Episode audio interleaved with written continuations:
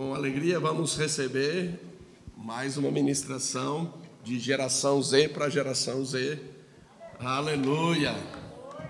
Vamos lá, Isabel Catarina. Bom dia, gente. Minha primeira vez falando assim, então. opa, opa. Tá. Essa vai ser uma palestra que eu estou animada para fazer já faz um tempo e é um assunto que eu gosto bastante. E a, o título, né, o tema é a batalha para superar o M, né? Mas o que, que seria esse M? Infelizmente, a gente vive em uma sociedade, né, em um mundo misógino e mais específico machista. Então, o tema dessa ministração é a batalha para superar o machismo. E hum, você até pode olhar o título e falar: nossa, cara, eu, o que, que eu estou fazendo aqui? Né? Eu sou um homem e vamos falar de machismo aqui, então vou falar para superar o machismo é só para as mulheres, certo? Não. É, essa palestra aqui, eu, nós vamos tratar sobre o machismo, mas ela vai falar tanto para, as, para os homens quanto para as mulheres, porque é importante que todos nós saibamos a existência disso no mundo e, apre e, aprender a lidar com isso, seja nós mulheres aprendendo a superar isso no nosso dia a dia, seja os homens ajudando as mulheres a superar isso. E, e não é, e tanto homem quanto mulheres não repercutirem isso para frente, né? E atravessar. E então, tá, o machismo essa palavra não é muito utilizada no, no meio cristão, né? Ele, ela é até uma palavra evitada, mas eu quis usar ela hoje porque há uma diferença, mesmo que sutil, entre misoginia e machismo. Segundo o dicionário, aqui, ó, misoginia refere-se a um sentimento de repulsa e ou aversão às mulheres, o que resulta em um comportamento machista. E o machismo segundo o dicionário, é a opinião ou atitude que discriminam ou recusam a ideia de igualdade dos direitos entre homens e mulheres. E eu trouxe essa diferença para deixar claro que muitas vezes é, o machismo não se manifesta de forma violenta ou é, ou assim ou intencional. Então não é todas as vezes que você olha e você fala assim, ah, eu vou agir conscientemente porque eu acho realmente que as mulheres não, não são do mesmo nível que os homens. E eu vou sair, sei lá, e agir violentamente para elas. Nem sempre é assim. Muitas vezes ocorre de ser algo bem sutil, uma, algo que você não percebe, algo não intencional. Né? E, e é, quando a gente age dessa forma, sem perceber, é porque nós fomos criados dentro dessa, desse mundo né, dentro dessa sociedade que, que é propícia a essa mentalidade. Então, muitas vezes, não é algo que foi diretamente ensinado, mas é algo que é repercutido. Então, nós vivendo nesse, nesse meio, acabamos é, captando algumas coisas. E na geração dos anos 50, né, isso era um machismo era mais escancarado, né? Era uma coisa mais mais visível, mais, né, ah, a mulher tem que ficar em casa, tem que cozinhar, tem que só cuidar, só ela cuida dos filhos e ponto acabou. Mas conforme os anos foram se passando, né, é, isso foi sendo tratado, as formas mais é, brutais e explícitas do machismo foram sendo lidadas. E agora, que é um desafio para a nossa geração, é porque é, ele está mais internalizado. Então, ele está mais escondido, ele está mais oculto, né? vamos dizer assim. E muitas vezes a gente acaba não se dando conta disso. E além das nossas próprias ações, também é, existem os chamados tetos de vidro. É, eu não sei se vocês já ouviram falar desse teto de vidro, mas eu vou citar uma passagem do livro da Bárbara Trouble, o Rise to Your Destiny, Woman of God, que é esse aqui. E ela fala o seguinte: os tetos de vidro nas mentes e emoções de mulheres são limites, barreiras, imaginadas ou sentidas, que as impedem de cumprir os seus potenciais como líderes. Esses tetos de vidro são limitações intangíveis e ainda têm grande poder. Eles podem ser mentalidade de alguém, ensinamentos religiosos, estruturas de organização ou conexões erradas.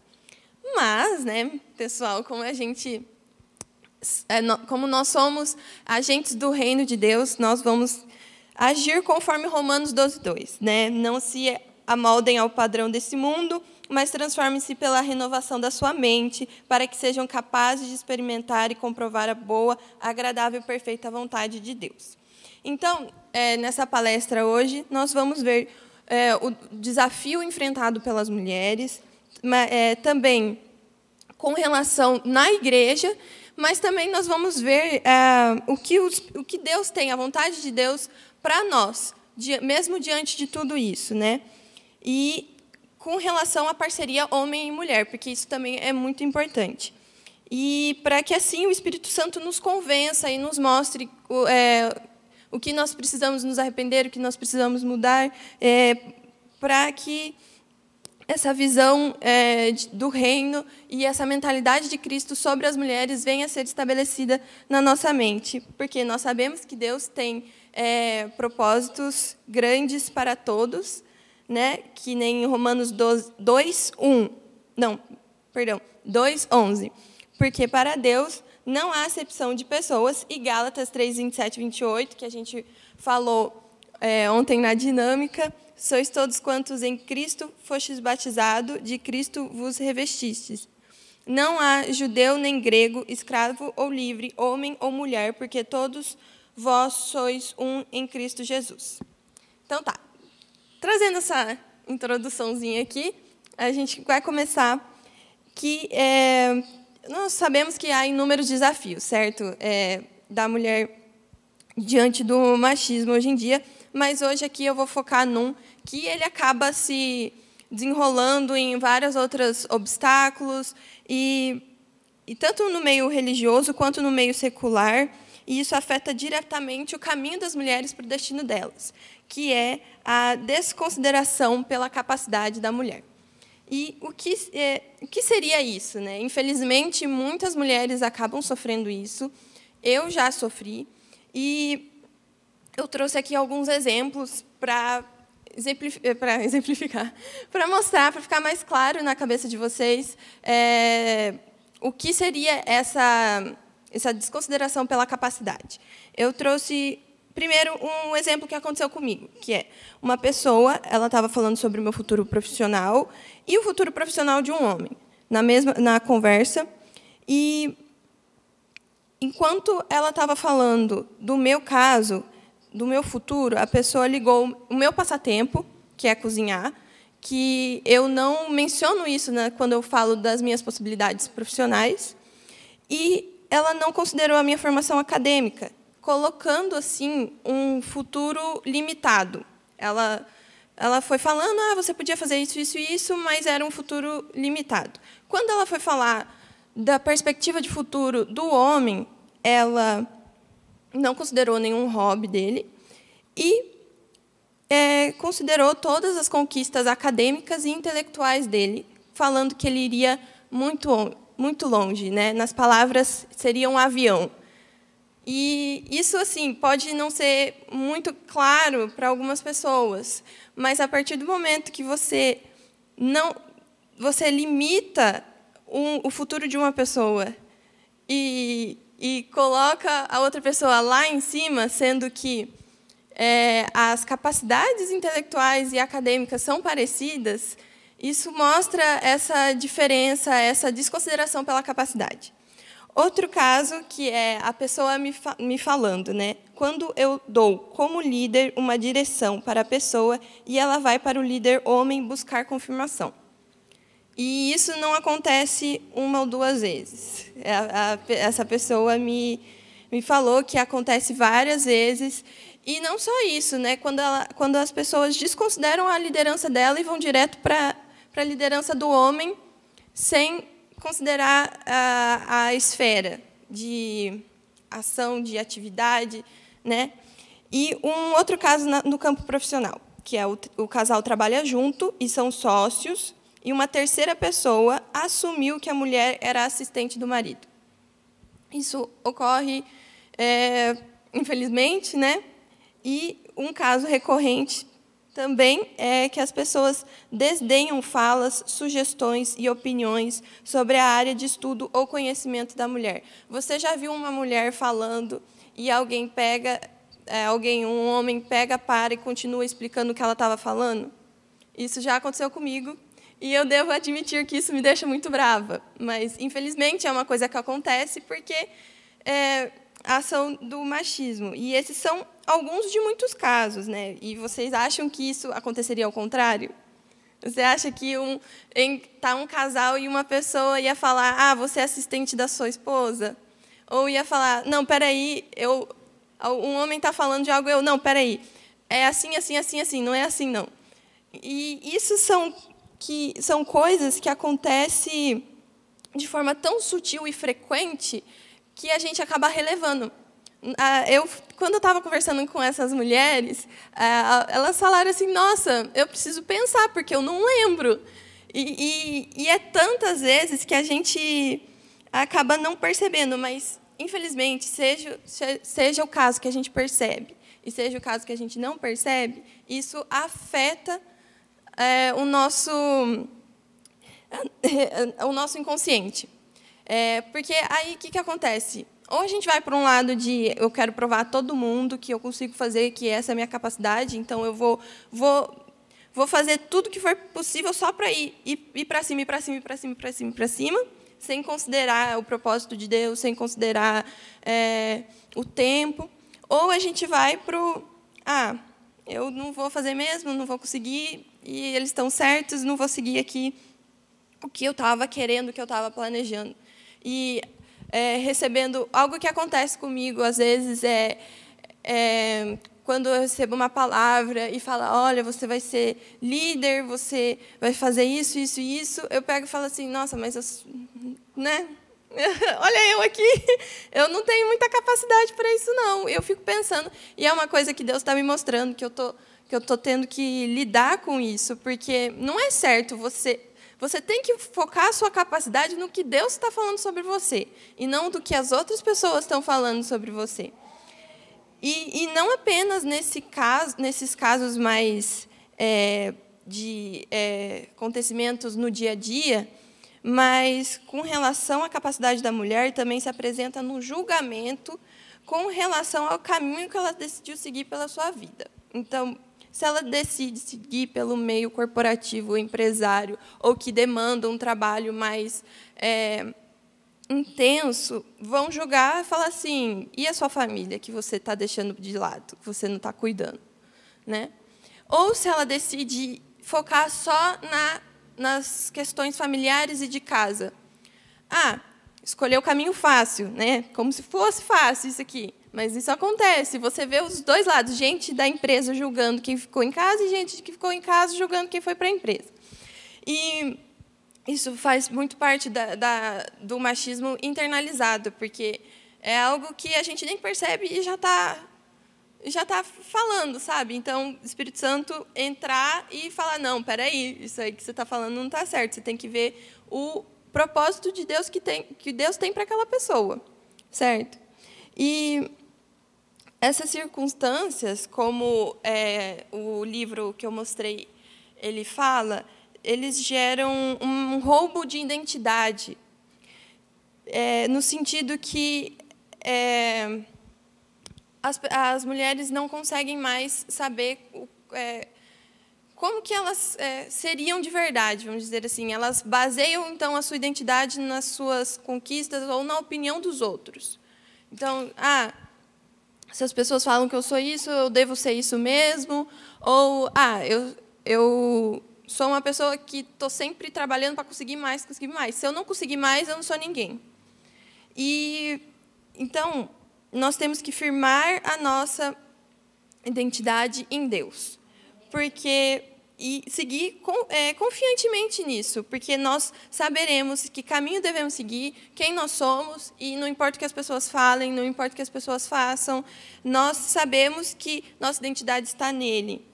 E isso é um primeiro passo muito importante para avançar, para é, superar esse desafio. Porque nós sabemos quem somos e nós chegamos com a confiança, com a autoridade de Deus e, e seguimos o nosso caminho independente do que digam, do que das reações, né? Que às vezes não é nem, nem só fala, né? Às vezes é só o olhar e você já sente tudo que a pessoa está pensando. Você, você, você já, né? Você, a pessoa está assim e você já está interpretando tudo, já é fluente em olhares, né?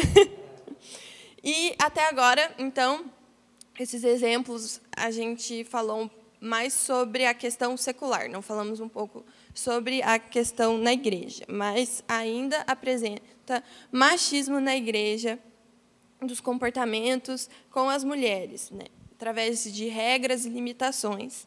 Antes é, era, um, era algo mais, é, mais aparente, algo mais rígido, né? e algo muito mais forte, embora e embora hoje em dia ainda, o, o papel da mulher no ministério esteja bem amplo, não esteja tão limitado, a, a ações, né, a religiosidade ainda permite que o machismo entre dentro da igreja. E o legalismo entra como forte instrumento para isso, então, colocando regras, ah, você deve fazer isso, você não deve fazer aquilo, você deve se vestir desse jeito, você deve falar desse jeito. Mas também é uma principal instrumento é, utilizado para impedir que a mulher avance no seu destino e avance no ministério é a culpa e a acusação.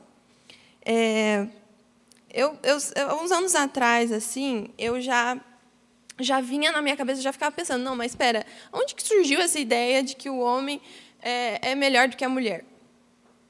Da onde que surgiu? Porque você vai voltando, né? Você vai voltando e está assim, você vai na Idade Média, ainda está isso, você vai não sei o quê. E, e para mim, no, no, meu raciocínio, eu não entendia, mas da onde que surgiu? E eu estava lendo esse livro, esse, esse livro aqui, e eu me, eu, é, eu me deparei com a resposta, que é o jugo de culpa em cima da mulher por ter comido o fruto da árvore da vida essa, essa, essa ideia de culpa ela está tão enraizada que, ao mesmo tempo que ela está oculta, ela está aparente, vamos dizer assim. Ao mesmo tempo que ela está oculta no sentido de ninguém fala sobre isso, ninguém é, diretamente fala ah, a culpa do pecado é da mulher. É, ao mesmo tempo que tem esse essa sutileza, né? Tem a aparência na, fazendo piada. Você quer me ver pistola? é eu ver uma piada dessas que falou que que assim vira e mexe você tem um vídeo falando sobre isso ah eu, eu lembro de uma vez que eu vi o, o cara falando assim é, o homem reclamando que devia pagar o jantar a comida para a mulher e aí o cara falava assim ah mas você já viu a última vez que a, é, o homem deixou a mulher encarregada da comida, aconteceu isso. Nossa, eu fiquei tão eu fiquei tão pistola.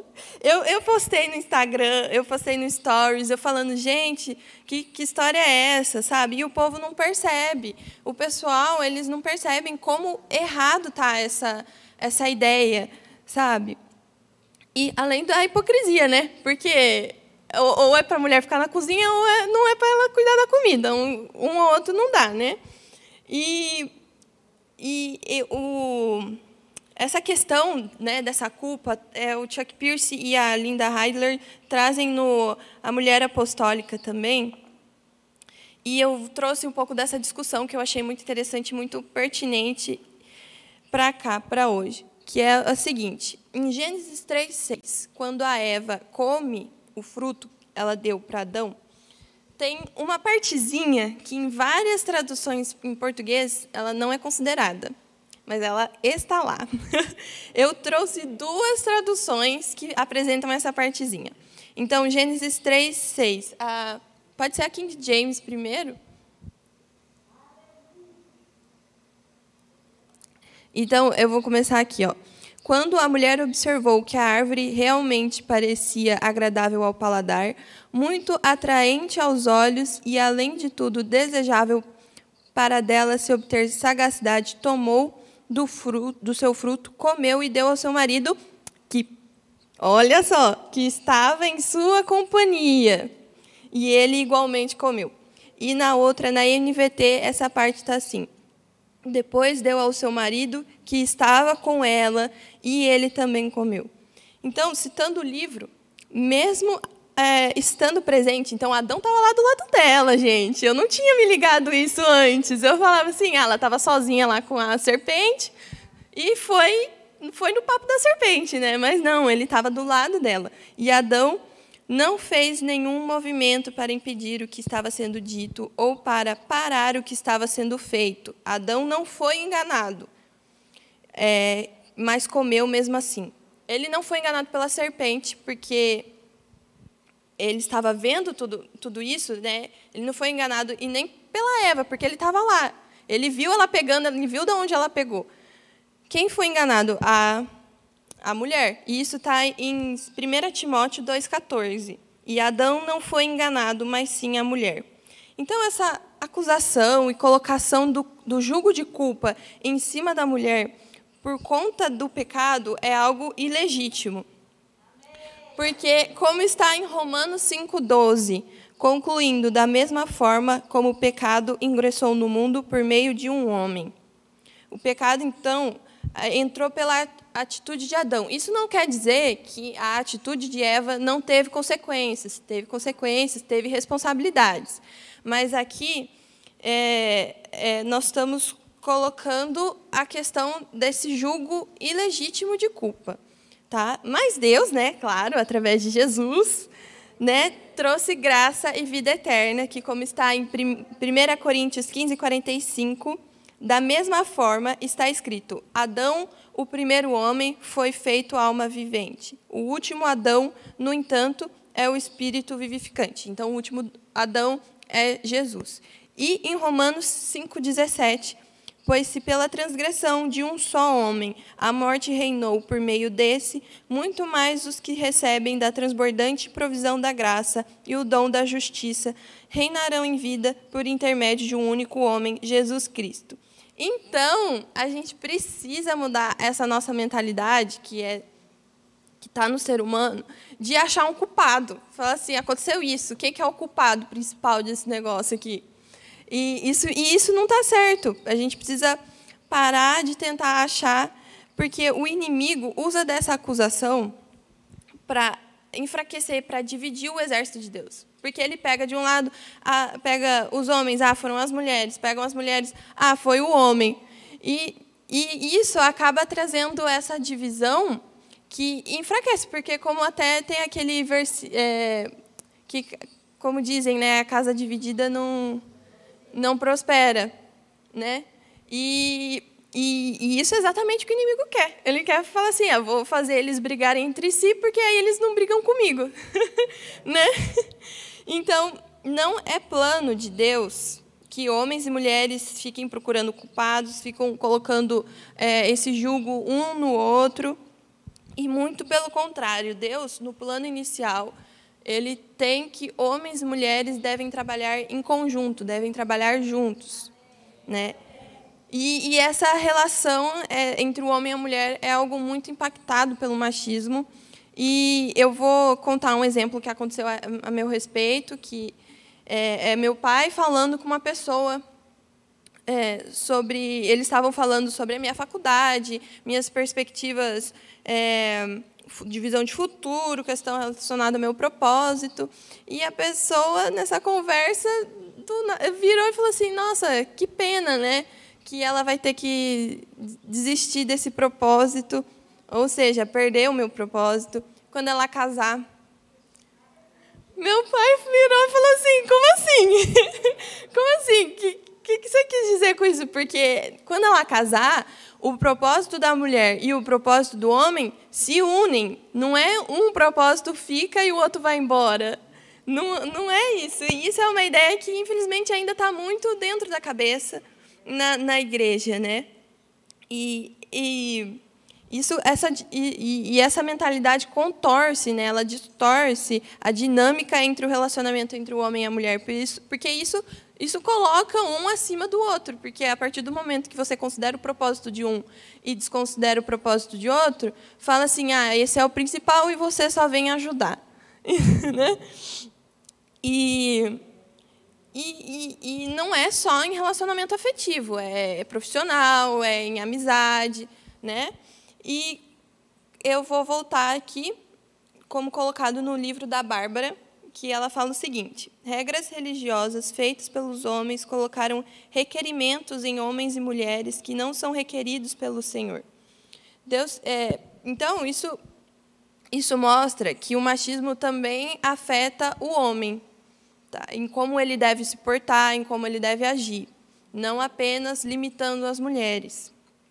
E Deus criou o homem e a mulher como iguais, ambos à sua imagem. E e dividindo as responsabilidades. Então, ele deixou uma responsabilidade para você, você vai fazer isso, isso e isso, e a mulher vai fazer isso, isso e isso, e o homem vai fazer isso, isso e isso. E isso não quer dizer que um vai ter um lugar acima que o outro. Isso quer dizer que eles vão ter responsabilidades diferentes, cada um vai fazer uma coisa. Porque é, Deus planejou para haver interdependência entre homens e mulheres. Nunca foi imposto um ser melhor que o outro. Então, essa interdependência é, é, é, é, é um fazer uma parte, o outro fazer o outro, e junto isso dá algo que é o inteiro. Né? e e, e o, o que mais pega nessa questão, nessa relação entre o homem e a mulher, e, e o machismo nisso, é a questão da submissão. Eu vou citar um trecho do livro, novamente, que é, que é assim, gente, eu acho que é muito importante eu, eu ir citando, porque é, é, traz, traz essa base, né? traz essa para mostrar, nossa, é, ver, é, verdade, né? não, tirei, não tirei da minha cabeça. é, aqui, ó, mulheres foram projetadas por Deus para serem ajudantes para os homens, Frequentemente, essa palavra é interpretada para significar que mulheres são inferiores aos homens e devem estar em uma posição subserviente. E, aqui eu quero parar. Subserviente não é o mesmo que é, submissiva. Tá? Subserviente é. Submissa, isso. É, essa palavra subserviente tem um sentido pejorativo, de, de servo. É, de escravo, isso. É, contudo, a palavra ajudante na, nesse texto da Bíblia, no hebraico, é a palavra Ezer. E, o, é, e um dicionário da, bíblico diz que a palavra significa proteger ou ajudar, socorrer. E essa foi a mesma palavra que é usada muitas vezes na Escritura para descrever Deus como nosso ajudante. Então, eles usaram a mesma palavra para. É, caracterizar uma das responsabilidades da mulher para com o homem e a mesma palavra para que para descrever Deus. Isso de jeito nenhum está falando igualando, tá, gente? De jeito nenhum está igualando Deus à mulher, porque não tem comparação. Isso eu só quis dizer que é, não é não é inferior, porque Deus não é inferior, certo? É, então, de forma alguma, ela foi criada a ser subserviente do homem. E com a entrada do pecado no mundo, Adão foi colocada a autoridade em Adão sobre Eva. E entrando a questão de submissão. Mas, mesmo assim, esse caso da submissão não quer dizer que Deus negou, que não, Deus não negou, Deus não diminuiu, Deus não desconsiderou as habilidades de Eva, Deus não é, negou o chamado de Eva, nem deu direito ao homem de ser é, tirano, violento e severo para com as mulheres. Tá? E considerando, e sempre assim, nós precisamos considerar que o homem e a mulher foram feitos iguais, e isso é, acaba sendo uma questão de suje, é, sujeição pessoal voluntária mostrada em Efésios 5:21. Sujeitem-se uns aos outros por temor a Cristo. Aqui eu não vou mais me alongar aqui sobre a questão de submissão, porque isso dá uma outra palestra inteira só sobre isso, mas eu quis trazer aqui para vocês, porque muitas vezes essa questão de submissão é distorcida e ela é colocada e, e, e muitas vezes, né, ela é colocada como um argumento para o jeito que, que é, os homens tratam as, as mulheres. E todas essas questões ditas até agora, né, dos desafios enfrentados pelas mulheres por conta do machismo é, interior das pessoas, né, e a presença é, e essa presença nos relacionamentos, é, nós precisamos renovar a nossa mentalidade, porque isso é uma questão que é, foi entrando na mentalidade e então a gente precisa renovar, né? Ter a mente de Cristo sobre isso, tanto os homens quanto as mulheres, tá? Ambos, porque isso afeta ambos. Então, é, passar por esse processo é necessário, tá? De renovação da mente, porque a partir daí nós vamos realmente ver o papel de Deus, o papel que Deus tem para as mulheres, o que a verdade dele sobre isso, né? E é, porque a parte da estratégia do inimigo é fazer essa opressão em cima das mulheres para que elas não é, atinjam a plenitude do seu propósito. Porque, como Chuck Pierce coloca no livro, parte da ordem de Deus para essa hora é estabelecimento é, de mulheres de Deus com autoridade e esfera de influência que vai revolucionar sociedades ao redor da Terra.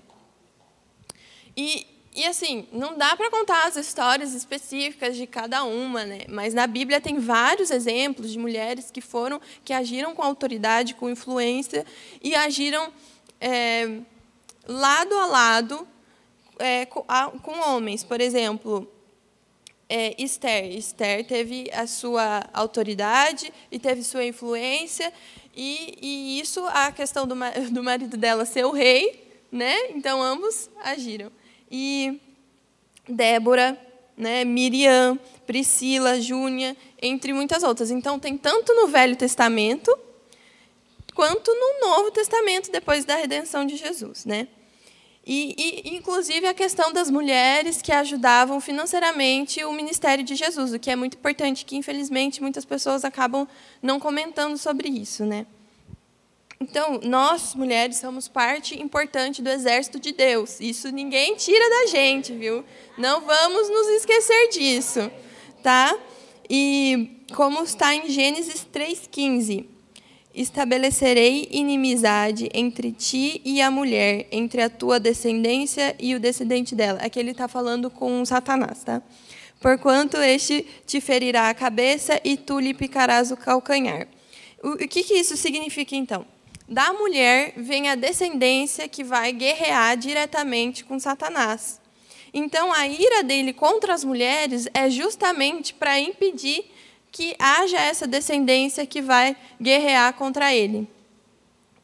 Então, quando nós vamos falar o que Deus tem para as mulheres, né, nós não podemos focar apenas no, em sermos bonitas, graciosas, delicadas, é, meigas, né? porque às vezes a gente não é tão meiga, a gente não é tão delicada, né? sai, sai esbarrando nas coisas aqui. Que... Mas também a gente precisa focar que nós somos guerreiras, que nós somos poderosas em Deus, que nós somos capazes, firmes, soldados do exército de Deus, que nós somos valentes. E muito mais, né? E como, tá, como está no, no livro da Linda e do Chuck, está vindo um tsunami de mulheres. De mulheres que, que eles chamam de é, mulher, é, mulheres do agora. O que, que seriam essas mulheres do agora? São as mulheres que foram preparadas, que foram ensinadas a, a agirem neste tempo, num tempo como este. E, e dentro disso, é, elas têm muita influência e agora elas estão, nós estamos começando a nos posicionar nos lugares que Deus tem para nós, para agir com essa influência, para expandir o reino de Deus, para lutar contra o inimigo. Só que os homens precisam ficar atentos, tá? Porque vocês precisam estar no lugar certo, na hora certa, para se encontrar com essas mulheres do agora, para para se alinhar com elas, porque, por exemplo, um exemplo aqui é o servo de Abraão. Porque a Rebeca era, foi uma mulher do, do agora. E o servo de Abraão teve que se preparar, teve que estar no tempo certo, no lugar certo, para que ele se encontrasse com Rebeca. Então, fiquem atentos aí, não perca, não, cochila, né?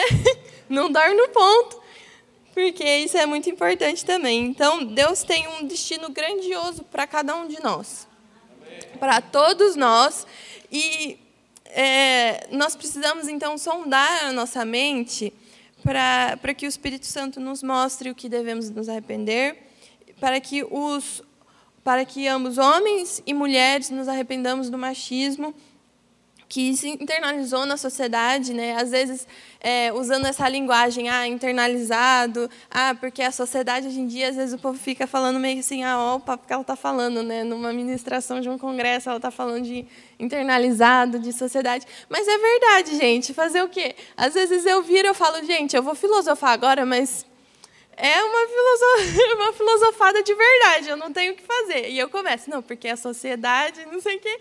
E é verdade, a sociedade está no mundo, e o mundo jaz no maligno.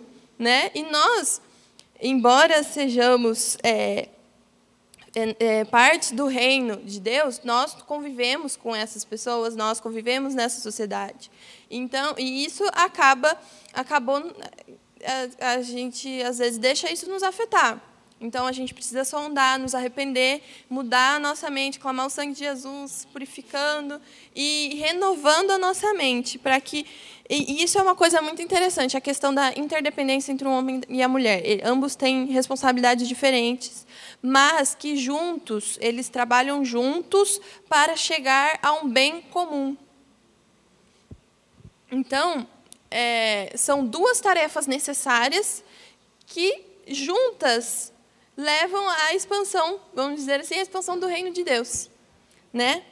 Então, gente, essa palavra aqui foi uma palavra para expor esses desafios, mas que é que é algo importante que nós é, a, né, atravessemos isso, nos arrependendo, mudando a nossa mente e vendo que Deus tem um plano perfeito e um plano de que não não tem nada de acusação um com o outro e não tem uma luta. Como falam, né, que tem um monte de gente que fala da questão da luta dos sexos, né? Ah, porque esse aqui é mais frágil, ah, não, que esse aqui é mais forte. E isso não é o plano que Deus tem para nós. O plano que Deus tem para nós é que nós é, para nós termos harmonia um com o outro, né? E juntos chegar, expandir o reino. É isso. Amém? Vamos orar, vamos orar. É, e, gente, eu, eu eu até tinha falado para eles, é, para o apóstolo e para a apóstola, orar antes, porque eu sei que esse é um tema que acaba é, confrontando, né?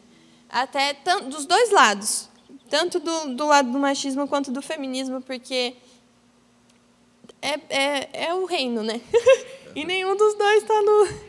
E, e, e, e eu e eu lendo, fazendo essa ministração e lendo muitas vezes, eu Deus foi falando comigo porque muitas vezes eu acabava indo para o lado do feminismo, né? E, e, e, eu falava não, não, então isso aqui, isso aqui, né? Isso aqui é, é como se assim, se, se eu tivesse, se tivesse numa numa linha, num zigue, oscilado, né? Uma linha assim, que tem os gráficos que oscilam. Aí conforme Deus foi falando comigo, foi fazendo assim, ó, né? foi alinhando tudo. Então vamos orar Amém. agora para. Então... Vamos ficar em pé, vamos orar, estabelecer esse alinhamento. É. Aleluia. Então, Senhor Jesus, eu oro agora para que o Senhor esteja firmando essa palavra no coração de cada um. Amém. Para que o Senhor, o Teu Espírito Santo, venha e fale e nos revele tudo o que nós precisamos nos arrepender, toda a nossa mudança necessária de mentalidade, Senhor Jesus, e para que nós possamos estar abertos para tudo que o Senhor venha nos falar, nos corrigir, né? É, é, e eu oro para que nós possamos, então, cada, cada vez mais seguir nessa batalha, superar essa batalha, Senhor Jesus. Amém. Para que ambos, homens e mulheres, é, é, estejam em harmonia e assim o teu reino venha a se expandir cada vez mais, usando os dons, usando os talentos, usando as responsabilidades de cada um, se completando como Amém. um como um quebra-cabeça mesmo, né? Que as peças, cada, cada peça tem o seu formato, cada peça tem a sua responsabilidade de imagem, né? Ela tem a sua imagem e, e, na imagem inteira ela tem o seu papel. Então, que esse relacionamento entre o homem e a mulher seja feito de forma adequada, conforme a tua visão, conforme é, a visão da, do reino de Deus e a mente de Cristo, em nome de Jesus. Amém. Amém? Amém. Muito obrigado, Isabel Catarina. Muito bom. Glória a Deus, você pode se assentar. Veja o que Deus está fazendo, o que Deus está trabalhando nesta batalha do jovem pelo destino profético. Nós começamos ontem pela manhã, Deus usando o Felipe, o guerreiro do tempo, você é guerreiro do tempo, para você poder andar na agenda de Deus, no encontro com Deus, se movendo nele, por ele, para ele. Amém? Vigiando para que o inimigo não te distraia, não tira você do tempo e do lugar. Deus prefixou tempo e lugar. Nós temos uma cultura, isso é geral e não é só na geração Z, uma cultura ocidental que nós desprezamos tempo e lugar. Pode ser qualquer hora, pode ser em qualquer lugar. E às vezes até um argumento religioso. Olha, você estando na presença de Deus, qualquer lugar serve, qualquer tempo serve. O importante é você estar na presença de Deus. O importante é você saber que se você estiver na presença de Deus, você vai estar no tempo certo, no lugar certo, fazendo a coisa certa. Amém? Amém. Vamos andar na agenda de Deus? Amém? Porque quando nós andamos na agenda de Deus, Deus intervém. E quando Ele intervém, o impossível se torna possível. Amém? Depois nós tivemos a palavra com Judá, o jovem e a cruz. Olha, você precisa ter clareza que você não chega no seu destino profético se você não lidar com a cruz. Jesus disse: Quem quiser me seguir, negue-se a si mesmo, toma a sua cruz e siga-me cada dia. Então é importante você compreender que demônio você expulsa, a carne você não expulsa.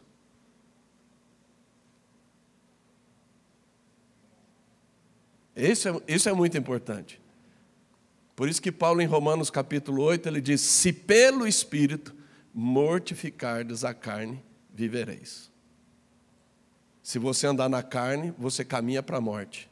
E o que o Judá ensinou com ênfase: o espírito milita contra a carne e a carne contra o espírito, porque são opostos. Diga comigo, a carne, ela é oposta ao destino profético para mim. Então, muitas vezes, não é demônio, diga, não é demônio o demônio como é, é o abutre.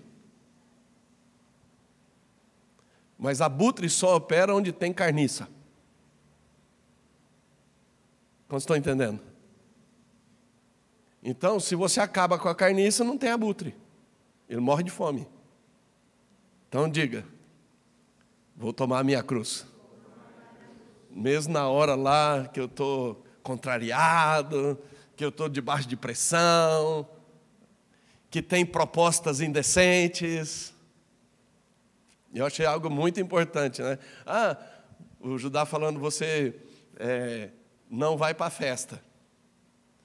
Mas se você ficar em casa, murmurando, reclamando, revoltado, a tua carne está operando tanto quanto. Tanto quanto. Amém? Depois do almoço, então, nós vimos sobre o evangelismo profético. Quem deve evangelizar? Todos. E recebereis poder ao descer sobre vós o Espírito Santo, sereis minhas testemunhas. Começando aonde? Onde eu estou. Jerusalém, Judéia, Samaria, até os confins da terra.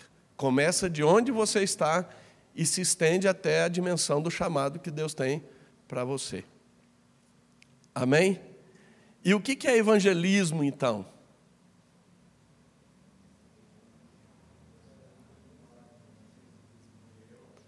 É uma ação concreta, objetiva. Aí vai.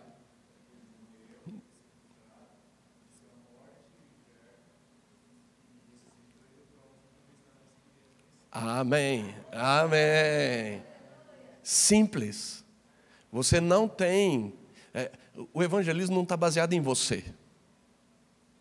Né, Thales? Diga, o evangelismo não está baseado em mim, no meu bom humor, no meu estado emocional. O evangelismo está baseado no Evangelho, que é o poder de Deus para a salvação de todo aquele que crê. Amém? Diga, no Evangelho. E o evangelismo profético, ele é feito inspirado na dependência do Espírito Santo. E aí ele vai usar um pingente, uma letra, um esporte. Amém? Amém. Glória a Deus.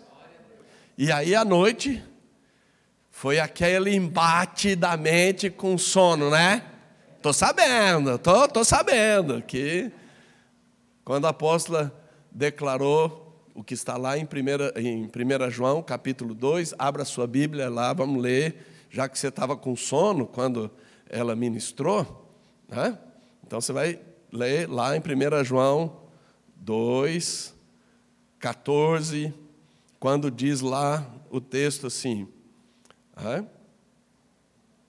é, Jovens, eu vos escrevi, porque sois que, que significa ser forte? Hum. Como? Engajado, comprometido, na pegada. Amém? É uma coisa assim, sonsa? Não. Certo? Jovens, vocês são? Fortes. Então diga, engajado. E eu quero chamar a sua atenção o seguinte: Quais são os três aspectos do engajamento? Quem lembra?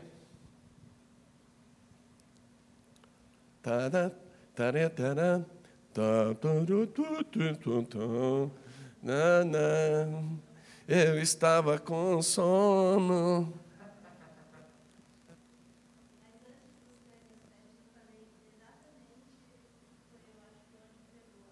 É onde ah. É verdade? Não, no microfone. A nossa guerra ontem foi a guerra de foco. Porque toda a opressão que aconteceu foi para que o foco de vocês não estivesse na palavra. E quando você não coloca o seu foco no destino que Deus tem para você, você não coloca a sua paixão, a sua força, o seu engajamento, a sua intensidade. Lembram-se? Aí sim, aí vieram os três pontos. Então vamos lá. Lembrando, ponto um, interesse. Ponto dois, relevância. Ponto três, causa. Meu Deus, aonde que eu estava? É? Diga comigo interesse. Diga comigo relevância.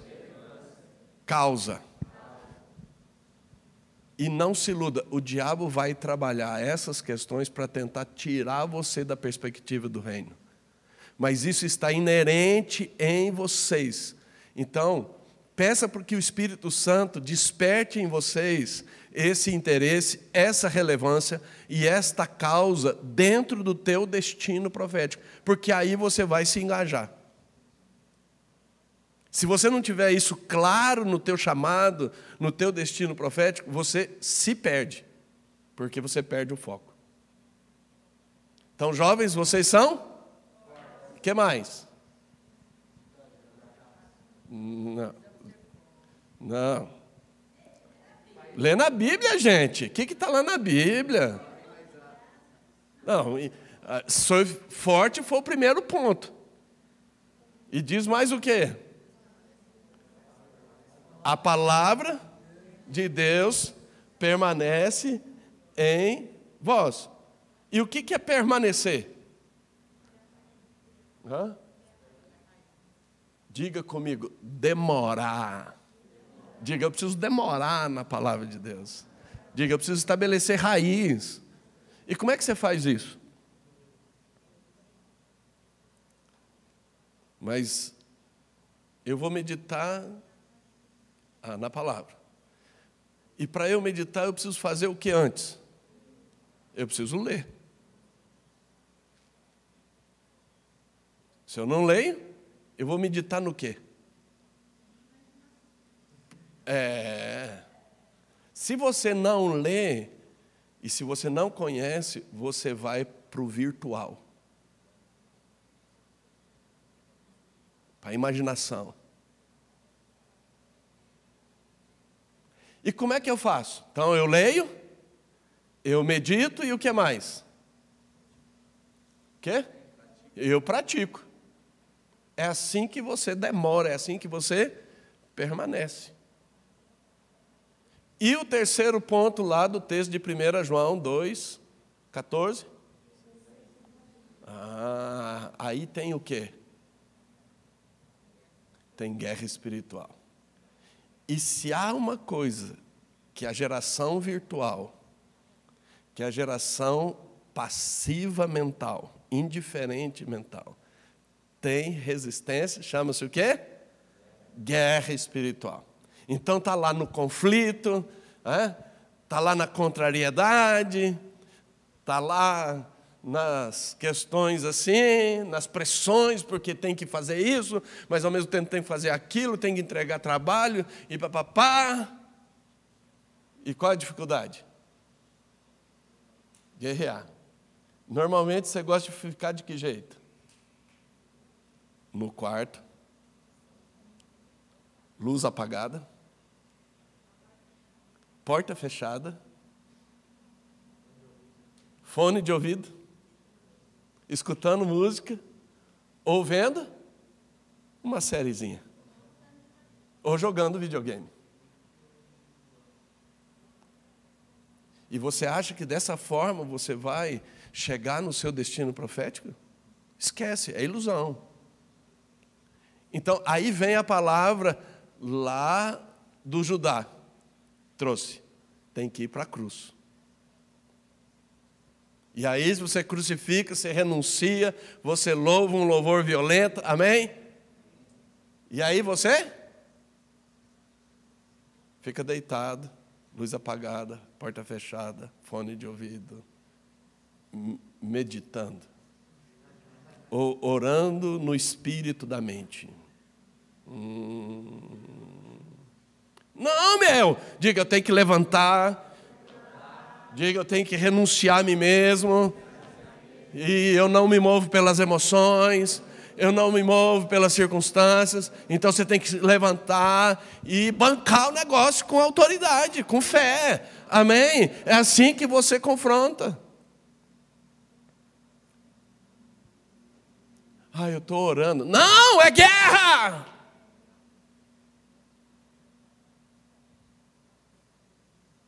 Quando eu era jovem, a guerra comigo era tão intensa que eu via demônios, igual estou vendo você. Então eu tive que aprender a guerrear, sem opção. Se você não começar a guerrear, eu vou orar para que Deus abra teus olhos para você ver os demônios que estão perto de você. Para que você possa ver e se levantar. Porque quando eu comecei a ver os demônios que estavam passando para cá, para lá, para cá, vendo, sentindo, aí você vai tomar atento. Posso falar uma coisa? Pode. Eu quero dizer uma coisa que muitos de vocês já veem esses demônios. Muitos de vocês já têm visto, mas vocês acham que é imaginação, porque o, o próprio Satanás Uhum. ele tem enganado tão bem gera- essa geração que vocês acham que é imaginação de vocês. Então ele tem misturado tão bem a questão virtual que vocês não percebem mais quando é demônio e quando é imaginação. Ah, passou na minha cabeça. Quando é demônio e quando é sonho. Então, muitos. E nós estamos falando isso pela experiência de guerra que nós temos. Então, nós não precisamos nem que você venha contar para nós. Nós já sabemos que muitos já estão nessa, nessa dimensão de guerra. Só que vocês não sabem que isso é guerra. Vocês acham que é imaginação, ou vocês acham que é porque vocês assistiram o filme tal, então vocês estão. Isso é demônio, gente. Isso tem nome. Então precisamos, vocês precisam se levantar e nós temos clamado ao Senhor, né, Adriano, para romper esse engano, essa formatação que as trevas estão fazendo. E seja você aqui ou você que está em casa assistindo, nós estamos proclamando em nome de Jesus que é quebrado todo o encantamento. Porque às vezes agora, nessa, nessa idade de vocês, para frente, é como se demônio não existisse. Então, quando a gente conversa, a sensação que a gente tem é como se demônio não existisse. Mas nós vamos quebrar esse encantamento, amém? Amém. Glória a Deus. E agora acabamos de ter uma palavra tremenda, poderosa, a batalha para superar o M. Diga a batalha para superar o M. M de quê? De machismo. De machismo. E deixa eu te dizer uma coisa. Muitas vezes, nós homens negamos o machismo. Nós não vemos o machismo. E eu sempre achei que eu era liberal. Até que um dia que a apóstola começou, falou, é, Adriano, você é bem machista. Eu digo, eu? É você. E você não vê. Então, muitas vezes nós somos machistas e nós não vemos. Nós não vemos. Mas quando nós não damos a devida importância do dom, do chamado, da capacidade intelectual, acadêmica, profissional, executiva, é machismo. E, gente, o machismo está deitando e rolando na igreja. Como a Isabel Catarina colocou, hoje, assim, já há uma abertura na igreja para a operação de mulheres, mas quantas vezes nós já recebemos a apóstola Daniela, apóstola? Não devia ter nem pastora.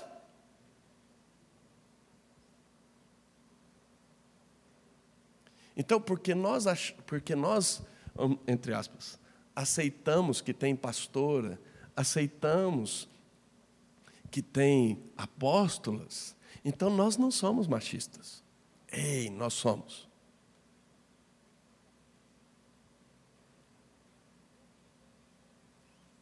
Alô? E é um tempo.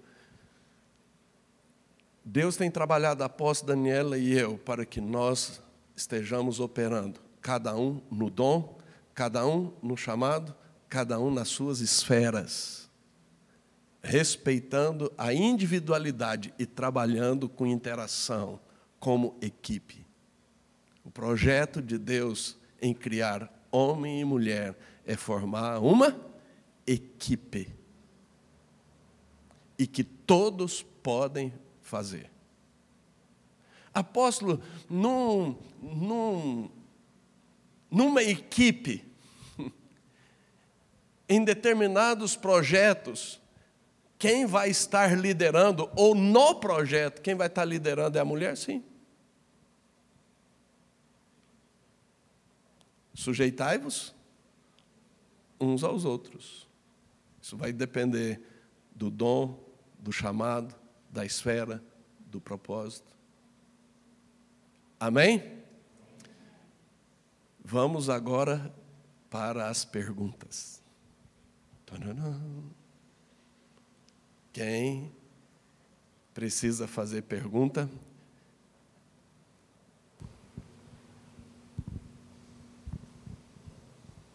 Vamos lá? Jafete. Isabel Catarina.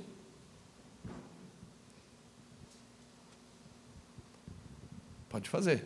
Então, em relação a, ao machismo e à misoginia, é, a gente, como cristão, quando a gente se posiciona.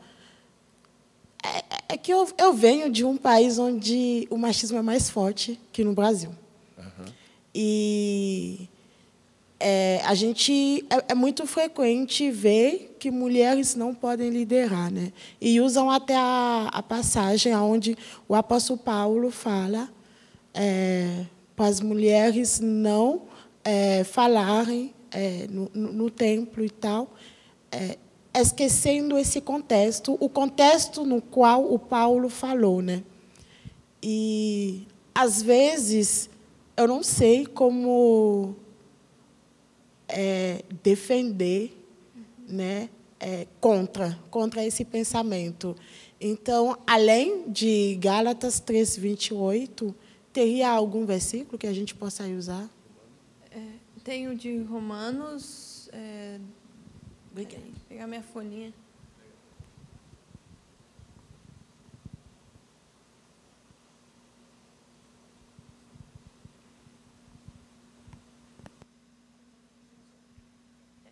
O de Romanos 2,11 também, que fala porque para Deus não há acepção de pessoas. E, além disso, é, você falou desse caso que o apóstolo Paulo falou. Né? Tem um caso que ele fala que mulheres não devem discipular os homens. Né? Só que eu estava lendo esse livro e nele fala que... No, a Mulher Apostólica que fala que é o seguinte, que na época a questão de discipulado era o líder e, o, e, o, e quem estava sendo discipulado passava o dia inteiro junto. Então, comia junto, dormia junto, fazia tudo junto. E, nesse sentido, Paulo falou que mulheres não deveriam discipular os homens, porque não era assim. Né? O, não é adequado a mulher ficar com o homem dormindo, comendo o tempo todo, nesse sentido. Então, você poderia falar também que, na época, era, o discipulado era muito mais é, intenso em termos de tempo que se passava entre o líder e o discipulado. E nesse sentido que ele, que ele falou. Agora, tratando de um aspecto exegético de texto bíblico, ok? Não de acordo com a questão da, da palestra. É importante nós compreendermos que a Bíblia vai tratar de assuntos ocasionais e de princípios doutrinários. Então, uma coisa é uma instrução para uma ocasião, para um contexto. Outra coisa são princípios inegociáveis, fundamentais. Então, qual é mais importante? Uma instrução pontual, contextual, ou um princípio doutrinário geral, fundamental? O princípio geral fundamental. E muitas vezes, quando nós lemos a Bíblia, nós não fazemos esse tipo de percepção. Infelizmente, até alguns estudiosos da Bíblia eh, se perdem nessa perspectiva. Muitos pastores se perdem nessa perspectiva. E é isso que Deus está restaurando. É? Amém? E é dentro dessa perspectiva que a Isabel Catarina trabalhou.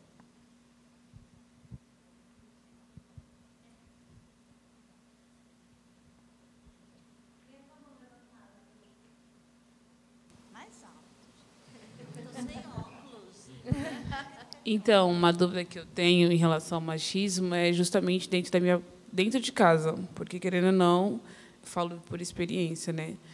Minha mãe, ela cresceu já com essa questão de que a mulher tem que ficar dentro de casa e o homem tem que trabalhar, entendeu? Então, querendo ou não, ela projetou isso na gente. E, querendo ou não, como a gente já está estudando, a gente acha completamente isso errado. E, querendo ou não, todo mundo lá é cristão. Só que, às vezes, eu ou eu não obedeço ela, ou eu discuto, porque eu acho errado isso, entendeu? Eu acho muito errado isso, tipo, de meus irmãos. Agora eu vou conversar com os De meus irmãos não fazerem nada e a gente fazer. E ela acha que está certo isso. E, na verdade, não está certo. Todo mundo tem que fazer. Entendeu? E aí a minha pergunta é como eu devo agir em questão pela minha família ser cristã.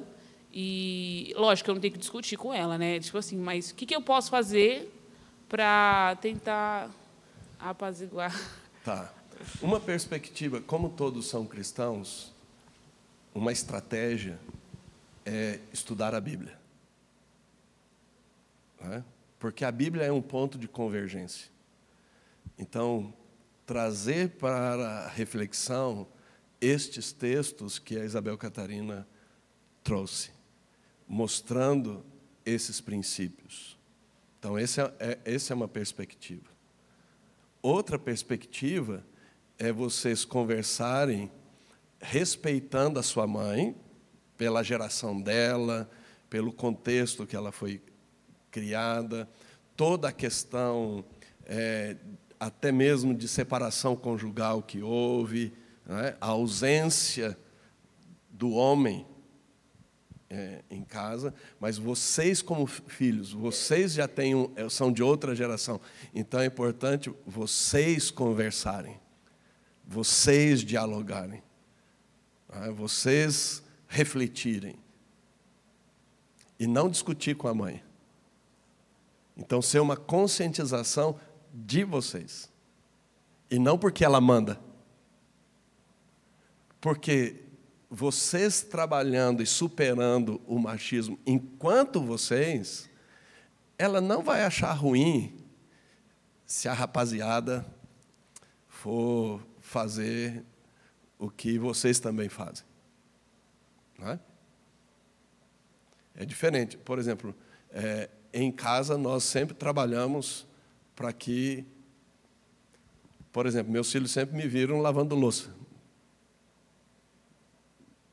Estou dando um pequeno exemplo, é? mas é, é dentro disso. Ok?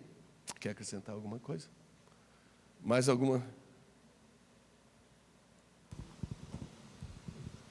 É, eu queria é, refutar uma importância de algo que é nunca dá realmente para agradar a todos, né? Eu tive meu filho, fiquei quatro anos em casa com ele e aí nesse ponto não trabalha, não ajuda o marido, não sei o que tem, não sei o que tem, tinha esse preconceito e esse machismo tanto de mulheres quanto de homens, porque a gente fala muito do machismo com o homem, mas tem muita mulher machista também. E aí deu tempo de eu ficar em casa com ele, fui trabalhar e agora eu trabalho e estudo. Ai, mas você não tem tempo para casa. Ai, mas o seu filho fica com outra pessoa. Então é sempre algo e, e também sempre tem um desafio novo. Agora qual é? Agora eu estou num cargo de liderança no trabalho e aí eu observo que é, mesmo se a minha conquista for maior que de outras equipes, porque são várias equipes, eu estou na equipe de Sumaré, e aí, por exemplo, tem a equipe daqui de Campinas. A minha conquista pode ser maior que a deles, mas porque tem um homem lá. Então, às vezes pegam o trabalho dele melhor a um dia ruim e exaltam enquanto tipo não tem um, um reconhecimento, não tem nada para minha equipe que agora que tem um homem, eu gerenciava uma equipe de mulheres. Então aí é, ou uma operadora minha, várias vezes aconteceu de notar esse machismo, esse preconceito com relação a elas de não reconhecer uma vendedora que teve cinco vendas no dia e reconhecer um homem que teve três, duas. Então isso acontece muito. E, mas eu queria perguntar ao certo se tem algum problema. Você falou da da questão de das duas escolhas que a gente faz ou não eu vou fazer o meu trabalho de excelência eu vou mostrar que eu consigo fazer porque eu percebo que estão duvidando de mim que é o meu caso outro, ah, eu não vou conseguir e tudo mais. Se me acarreta, ou talvez como eu poderia é, reagir de uma forma melhor, neste caso. O meu caso é de, não, eu vou fazer o meu melhor e vão ver que vai dar certo isso aqui, porque Deus está comigo e. Não, é quando, é, quando eu falei, eu falei no sentido de você provar por todos os meios, tentar, assim, é, sem considerar a questão de propósito e Deus nisso. Você quer porque quer provar para todo mundo, pelas pessoas e não por, de, não por Deus para mostrar para as pessoas e não para cumprir o que Deus tem para você.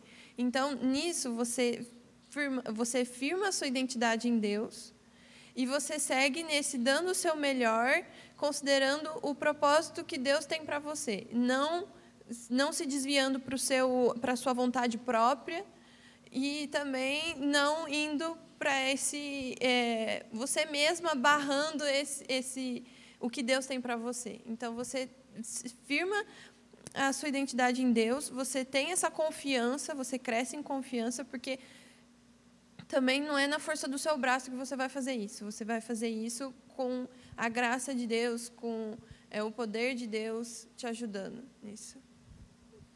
Ok. okay. É, é, o cuidado é você não se mover pela revolta. É. É. é ontem a apóstola estava falando comigo, né? E, e, é importante isso. As coisas erradas a gente pode ficar indignado, o que a gente não pode é ficar revoltado. Jesus, quando chegou no templo e viu aquela situação, ele ficou indignado, mas ele não se moveu pela revolta, ele se moveu pelo propósito.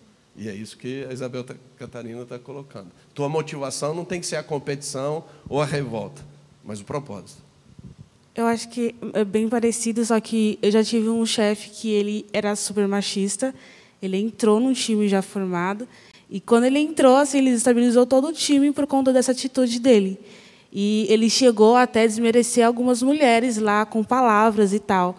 Hoje eu não estou com ele, graças a Deus, mas é, é, a gente não sabia como lidar, porque ele era nosso chefe, não podia desrespeitar, né, tem autoridade, mas o, o que ele estava fazendo era errado. Né? O que a gente, foi, a gente fez né, na época, a gente foi até a gestora dele, que era mulher, e ele também não aceitava. Então, acho que como eu posso, se acontecer novamente, né, da forma certa, se impor, não desrespeitando a autoridade, mas falando para ele que é errado. E ele é de uma geração totalmente diferente, a gente entende isso, mas a gente também sabe que é errado. É. Nossa, essa pergunta é muito boa. é difícil, né? É, mas, assim, é, eu, eu acredito que o que vocês fizeram foi algo bom. Vocês foram alguém que tem autoridade e vocês falaram com, com ela sobre isso, né? E muitas vezes, por ele usar palavras é, algo explícito, né, fica mais fácil de, de você ir e, e, reclamar, e falar tudo dessa situação. Agora, eu, eu acredito que e conversando com, com ele de forma é, simples, é que o, o, difícil é o seguinte, né? Quando a pessoa tá com essa, tem essa mentalidade, ela já chega na, no, na defensiva, né? Você vai conversar com ela e ela já, não, mas espera aí, eu não falei isso. Não foi esse o meu, o meu sentido. Então, é, você é, quer dar alguma... Porque eu. Eu quero trazer memória aquilo que a apóstola colocou aqui. Quando você chega num ambiente, você tem que ter consciência da sua autoridade espiritual.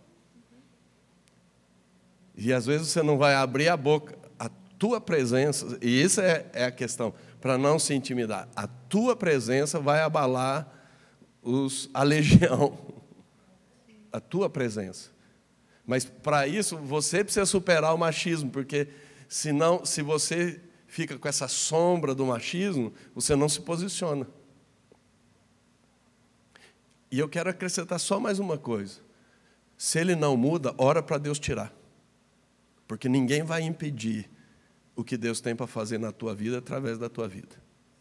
Se ele é uma pedra, Senhor, Salmo, é, Isaías 62, 10, o Senhor remove a pedra.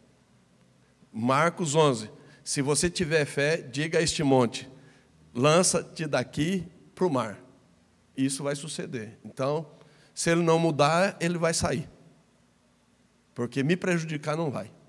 Aí entra a guerra. Não adianta você ficar só murmurando. Isso. Isso. É guerra pelo destino, pelo propósito.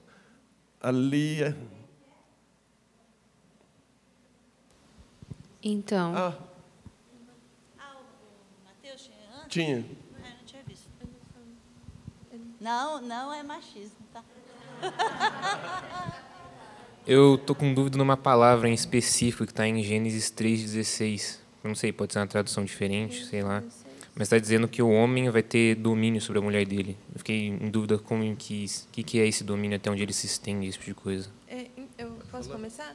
Então, é, esse entra na questão de, de quando houve o pecado, entrou, e a consequência do, da, do ato, né, do que a Eva fez, de, de pegar o fruto, foi essa do homem ter autoridade sobre a mulher, que entra a questão de submissão. Entra no sentido de estar sobre a liderança dele. Hum, E aí, agora você. A questão é o seguinte: essa Deus estabeleceu isso como consequência da distorção do pecado. E é isso que quando nós lemos a Bíblia, nós precisamos ter cuidado. Porque Deus não está ali ordenando que o homem governe sobre a mulher. Porque se você voltar antes do pecado, ele não disse para o homem governar sobre a mulher. Ele disse para os dois: vocês governem sobre a criação. Então, o domínio do homem sobre a mulher é expressão do pecado. Hum. Então, em outras palavras, ele está dizendo o seguinte: quando você, homem, governa sobre a mulher, você está operando na consequência do pecado, que é maldição. Pecado é maldição. Ah, isso, é maldição. Essa é uma expressão de maldição. Agora, lembrando que Jesus veio trazer o quê? Redenção. Ele nos resgatou de toda maldição. Então, as mulheres em Cristo, elas saem dessa maldição de ser dominada por homens. Pode? Eu quero até ampliar um pouquinho a, a compreensão dessa maldição. Porque a gente vê a maldição, da- do- é, ve- veja como a nossa compreensão é machista. A gente vê que a maldição é a mulher ser dominada, certo? Quem aqui já viu que a maldição é o homem não ter a cooperação da mulher?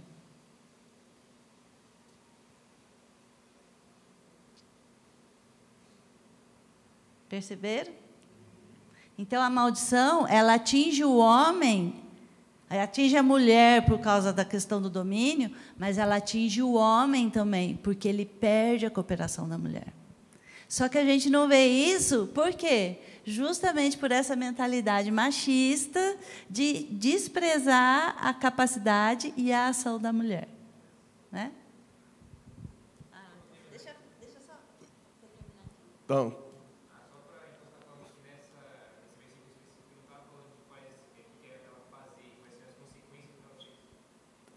aí é que está. O teu argumento, o argumento que nós precisamos perceber é o seguinte: esta questão, e isso quando a Isabel Catarina colocou Romanos, o pecado entrou no mundo por um homem, não foi pela mulher por Adão. Então, ela fez o que ela fez, mas para quem Deus havia dito que era para não comer? Deus não disse para Eva.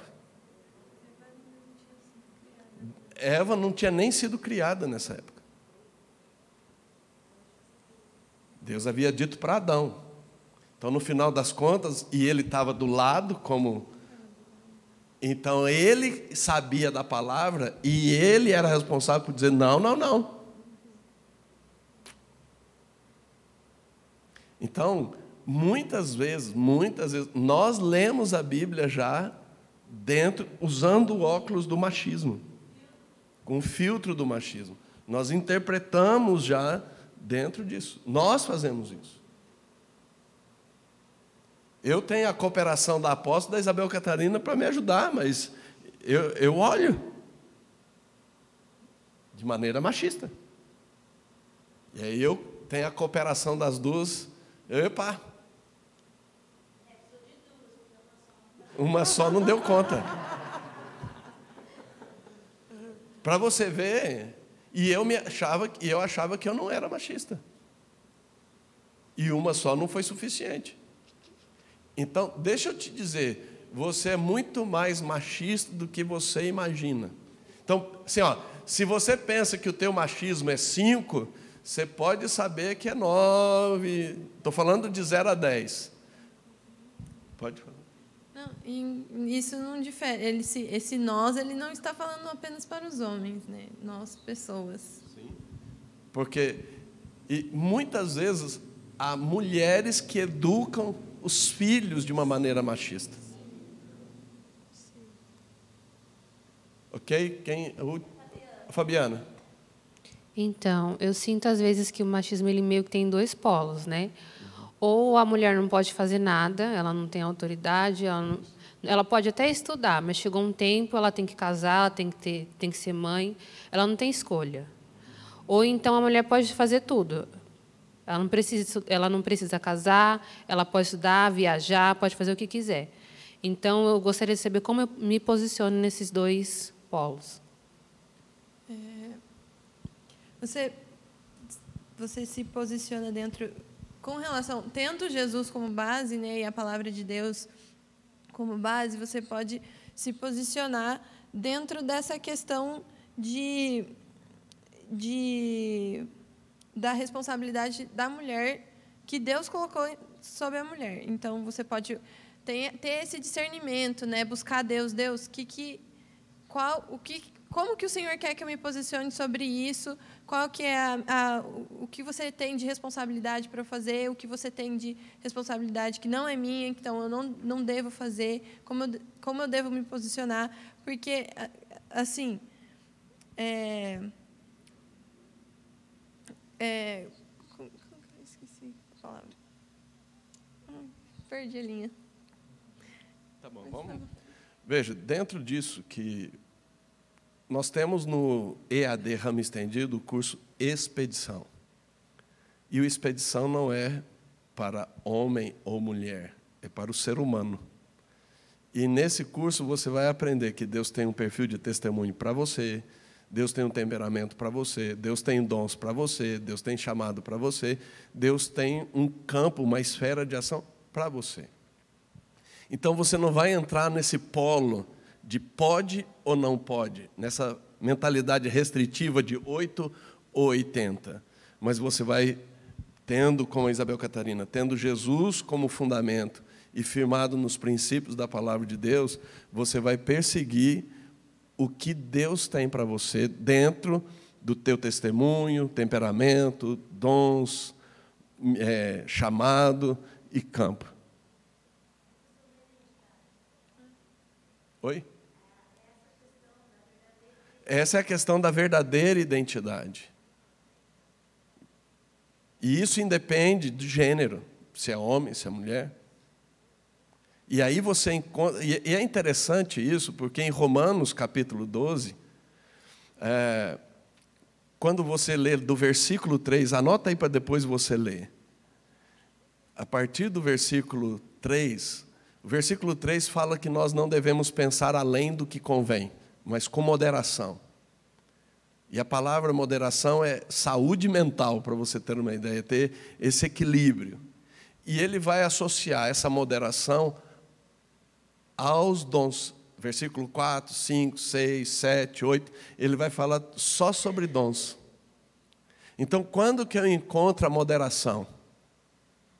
Quando que eu encontro esse caminho saudável que não é negando ou vale tudo? É dentro da minha verdadeira identidade, dentro do exercício dos meus dons. E aí eu vou perseguir.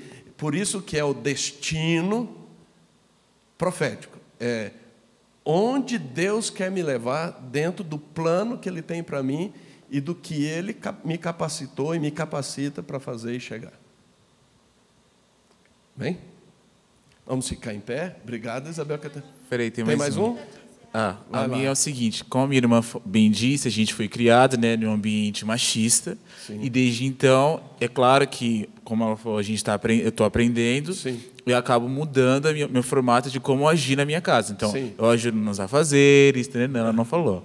Mas o que acontece? ela não disse, né? Eu tenho que falar. E aí, nesse longo no mercado de trabalho, Sim. No mercado de trabalho, eu fui sempre liderado assim pelas mulheres e hoje eu estou num time que só tem mulheres e elas são muito boas. Só que acontece eu queria entender como que eu, Tairone, consigo perceber é, que eu ainda sou machista, porque como você falou, você ainda é machista. Ótimo. Então eu quero perceber, porque o meu time são mulheres capacitadas. Na minha casa também tem mulheres. Sim, Isso, eu por disse- exemplo. Não, ó, essa, Não, são esses. Veja, não, veja. gente, mas eu só quis dizer número. mais ou Não, menos. não, não, veja bem. Vamos começar o seguinte. Eu estava sentindo falta dessa pergunta. Muito bom. Essa, a sua pergunta é excelente. E o que você acabou de fazer é a prova. Lá no time, as mulheres são capacitadas. Em casa, são mulheres. A boca fala do que o coração está cheio. Então, eu vou te responder. Como é que você vai perceber? Você vai precisar da ajuda delas. Aí é que está o X da questão. Assim como eu falei, quem que me ajuda? As duas. Uma só não foi possível. Deus é tão bom que colocou três do teu lado, porque uma só não ia dar conta. São quatro? Sim, sim, sim. Então, são quatro. Então é o seguinte, ouça elas. É, às vezes ah, em casa a gente está almoçando, ou sei lá, né? E alguém fala uma coisa, eu falei, olha, é, isso aqui que você falou foi meio né, Machista. machista, né? Aí eles falam, mas como assim? Né? Aí eu explico, nananã, nananã. Aí às vezes fala, ah, tá bom, né? Desculpa, não sei o quê. Ou às vezes fala, ah, eu não acho, não, não sei o quê. Aí eu falo, não, mas isso, isso e isso. E, então é ter essa abertura para ouvir. Amém? Sem se ofender.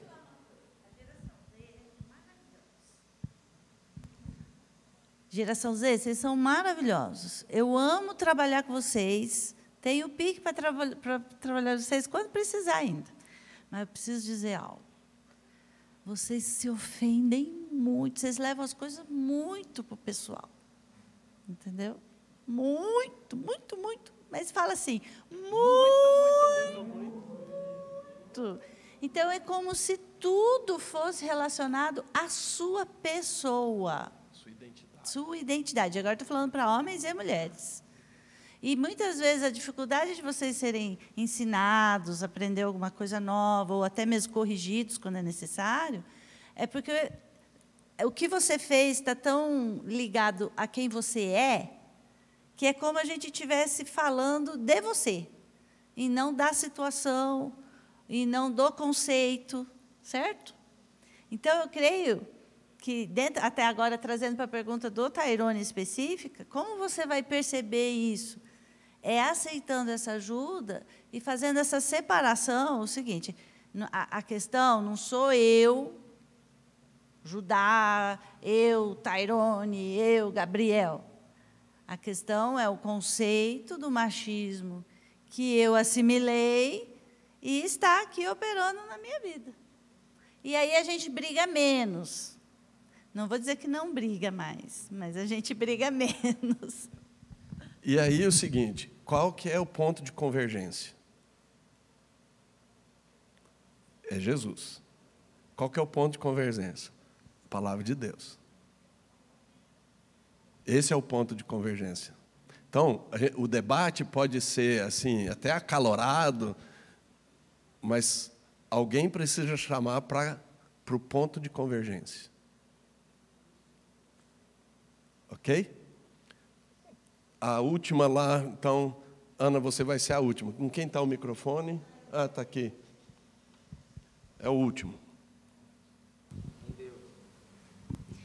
Na verdade, era era tipo, fazer um comentário que como isso está tão enraizado tanto nos homens quanto nas mulheres, é, nós mulheres, no caso de ajudar os homens dentro de casa com essa questão do machismo, a gente precisa se policiar também, porque às vezes, por exemplo, lá em casa, o Felipe tipo ah, não, ele não se considera machista, tenho certeza disso. Eu não considero ele machista.